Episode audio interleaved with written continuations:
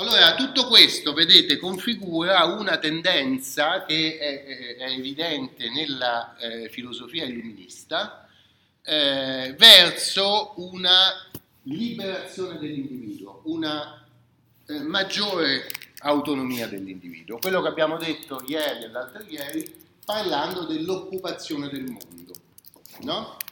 Questa è una tendenza che abbiamo visto si incrementa moltissimo con l'umanesimo, con l'esaltazione dell'individuo eh, nell'umanesimo e che si eh, manifesta anche con eh, il colonialismo di cui abbiamo parlato. No? Quindi eh, proprio questa idea che l'individuo sia il soggetto principale, che la tutela dei diritti individuali garantisca il benessere della nazione, no? che più noi, come diceva, come dirà alla fine del Settecento Adam Smith, io non garantisco il eh, proprietario, il libero proprietario oppure il libero commerciante, per esempio, per il suo bene, io lo garantisco per il bene della società, perché più lui cercherà di incrementare il suo commercio, più se ne avvarranno anche tutti gli altri e fa l'esempio della produzione industriale degli spilli, no? Forse lo conoscete questo. Lui dice se ciascuno di noi, tutti abbiamo bisogno di spilli, se noi volessimo costruire, ognuno si fa il suo spillo, questo spillo costerebbe moltissimi soldi perché dovremmo andare nella miniera a prendere il ferro, poi eh, lavorarlo, eccetera. Alla fine, dopo moltissime ore di lavoro e di fatica, avremmo fatto un solo spillo, poi ne dovremmo fare un altro, eccetera. Se invece c'è una fabbrica che produce spilli, eh, questa fabbrica può vendere questi spilli a prezzi bassissimi. Quindi non soltanto il capitalista che ha costruito la fabbrica si arricchisce, ma ci arricchiamo tutti noi perché evitiamo di perdere tempo a fare spilli mentre li possiamo comprare già. No? E, e anche dice il commerciante, il macellaio, cerca di perseguire il suo massimo vantaggio, ma in realtà così facendo arricchisce tutta la comunità perché facendo concorrenza con un altro macellaio cercherà di vendere carne migliore a un prezzo più eh, accettabile rispetto agli altri. No? E quindi ci sarà a disposizione carne buona a prezzi accettabili nella città e tutti potranno andare. Quindi queste idee che si concretizzano, diciamo, si, eh, esprimono in Adam Smith alla fine del secolo cominciano a circolare molto prima. In Francia, eh, sempre per quanto riguarda questo profilo, il, c'è tutta una corrente di filosofi che sono proto-economisti, eh, che, una corrente che si chiama fisiocrazia, i cui esponenti sono chiamati fisiocratici. Molti di questi hanno scritto articoli importanti nella grande impresa culturale francese che è l'Encyclopédie, la prima prototipo di tutte le enciclopedie che è una grande trattazione scientifica di tutto il sapere eh, promossa da due illuministi che si chiamavano D'Alembert e Diderot i quali eh, questa enciclopedia è certamente tutta scannerizzata online, quindi se volete potete anche dare un'occhiata, sono tutti articoli scritti da grandi filosofi, illuministi. Alcuni di questi eh,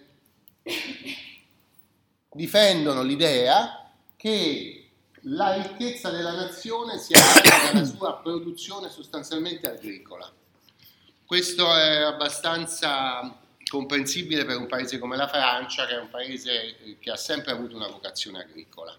Questo elemento bisogna tenerlo presente perché questa idea del benessere dato dalla produttività delle terre è un'idea che si eh, riflette poi nella codificazione francese napoleonica dei primi dell'Ottocento. Affonda le radici in questa filosofia economica eh, fisiocratica e poi va a finire nella codificazione di Napoleone, no? che è un elemento un po' anacronistico della codificazione civile, che non si sarebbe verificato se avesse deciso per esempio l'Inghilterra o l'Olanda di fare un codice prima di Napoleone, perché lì la ricchezza non era, oggi in Olanda lo è abbastanza, eh, non è una cosa agricola, è, ma è commerciale, cioè la ricchezza non si produce essendo proprietari di beni e facendo fruttare questi beni in un modo un po'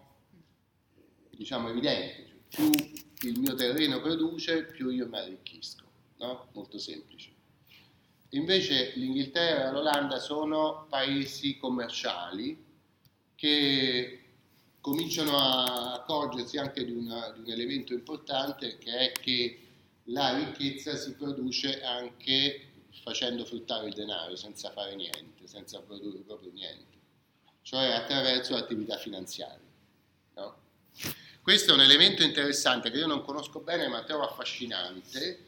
Stavo leggendo del caso della, eh, degli investimenti fatti in Francia all'inizio del Settecento, mi pare 1711, sotto l'impulso di uno scozzese che era, non aveva neanche studiato, ma era dotato di grandissima capacità di eh, calcolo mentale, tanto che faceva gioco d'azzardo e era incappato, sempre faccio un film su questa storia, lo scozzese si chiamava John Law, e Law nel senso di legge, e quindi già questo è abbastanza ironico, che nasce alla fine del 600 e nel, all'età di 24 anni viene espulso dall'Inghilterra perché eh, aveva, si era inficcato in giri piuttosto loschi di gioco d'azzardo, aveva ammazzato un, uh, un, personaggio abbastanza noto della società di Londra in un duello perché si erano insultati e poi si erano sfidati a duello e l'aveva ammazzato. Perciò se ne va e si rifugia in Francia dove continua a esercitare il gioco d'azzardo.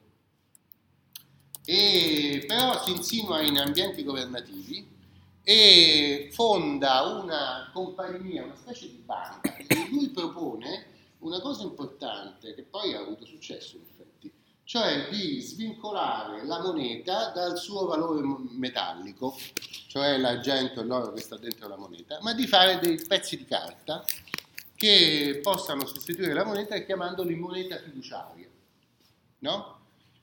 Che è un'idea che ha avuto successo anche se John Law sembrava che fosse un pazzo, no? E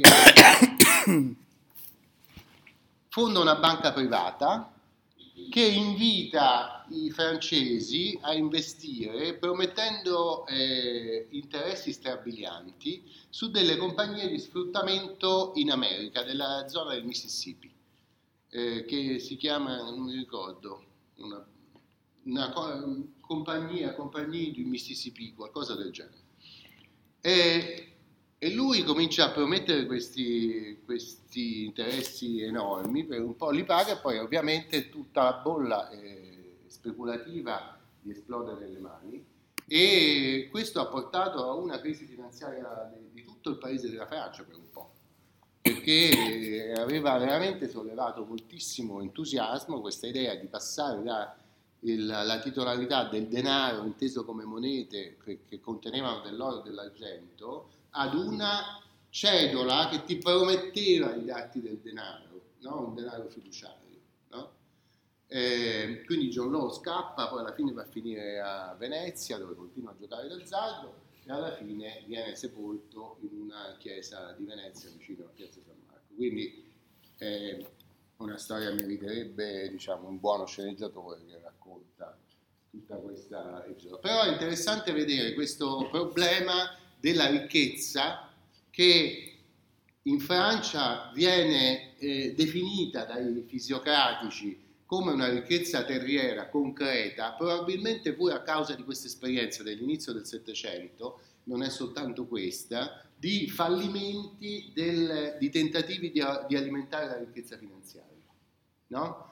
l'idea di basare la ricchezza su questo, questa relazione fra la fiducia e la fiducia reciproca, io ti presto del denaro e tu mi permetti che me ne ridarai di più, e mi scrivi questa promessa su un pezzo di carta che ha per sé un valore, no?